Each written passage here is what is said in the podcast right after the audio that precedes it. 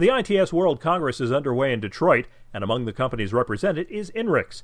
Gary Carlin joined INRIX in July as the Director of Business Development for the public sector. Carlin had extensive experience in transportation before joining INRIX. For a little over the last 20 years, I've been primarily a transportation consultant doing traffic operations, transportation planning, and ITS work. And so that was really the main part of my career until I joined SAIC, where I had the opportunity to, on behalf of MTC, the Metropolitan Transportation Commission, operate and maintain their uh, traveler information system, their 511 system, in the San Francisco Bay Area. And that's a 24 by 7 by 365 system. It's probably one of the largest ones in the United States, if not the world, as far as ATIS goes. I asked him how his previous experience in the Bay Area might benefit other public agencies he'll be working with. So they had a very robust data collection system that was based primarily on field sensors. And the problem was, as is typical, it was fairly costly and there was a lot of ongoing O&M issues. So they decided to look at other opportunities to collect the same data. So initially there was an RFI they went out with, and that led them to a decision that they wanted to select uh, a probe-based data system to replace their field data collection systems. And so in conjunction with MTC, we helped them draft the RFI initially in the RFP and go through the selection process on that. SAIC slash Leidos as the system integrator for MTC was tasked with working with INRIX to integrate their traffic into MTC's unique network system. And so I went through that system from nuts to bolts on behalf of MTC and learned quite a bit about uh, not only INRIX but also how to pair up the real-time data within the Bay Area system. The advantage of that for other agencies is that I can bring that experience, that understanding of what it takes to actually ingest this data and make it useful and, and also to not only ingest it and fuse it but then also disseminate back out again in a format that's compatible with the ultimate end user, which is typically the public, but in some cases also the partner agencies.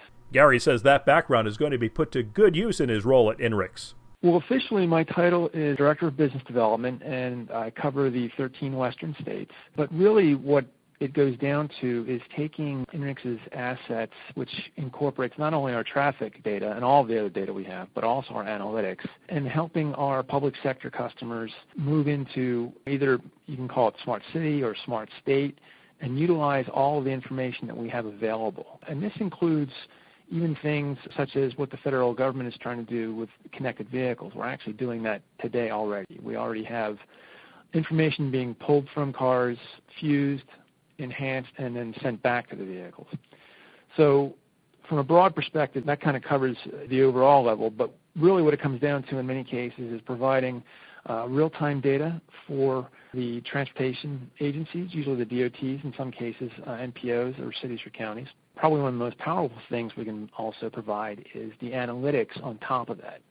And the ability to look at, in some cases, petabytes of data and actually figure out what's going on at an intimate level with the systems, I think is extremely powerful, especially with some of the new services that we're offering, such as our XD traffic. What is XD traffic? That's one of the things that we'll be talking about during the Congress. We have five major things we'll be talking about, one of which is XD traffic. So that's our new offering, which is separate from and different from the TMC systems. It's much more granular.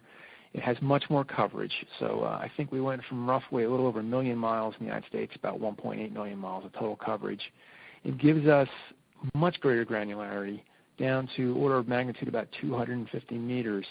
And so you can really drill down and see that whereas in a TMC segment you might have a two mile long segment which is shown as all red, in reality you've got a section that's an eighth of a mile long that's literally completely blocked or black and then the rest of it's red, orange, yellow, and, and, it gives you a much better ability to actually pinpoint where the issues are.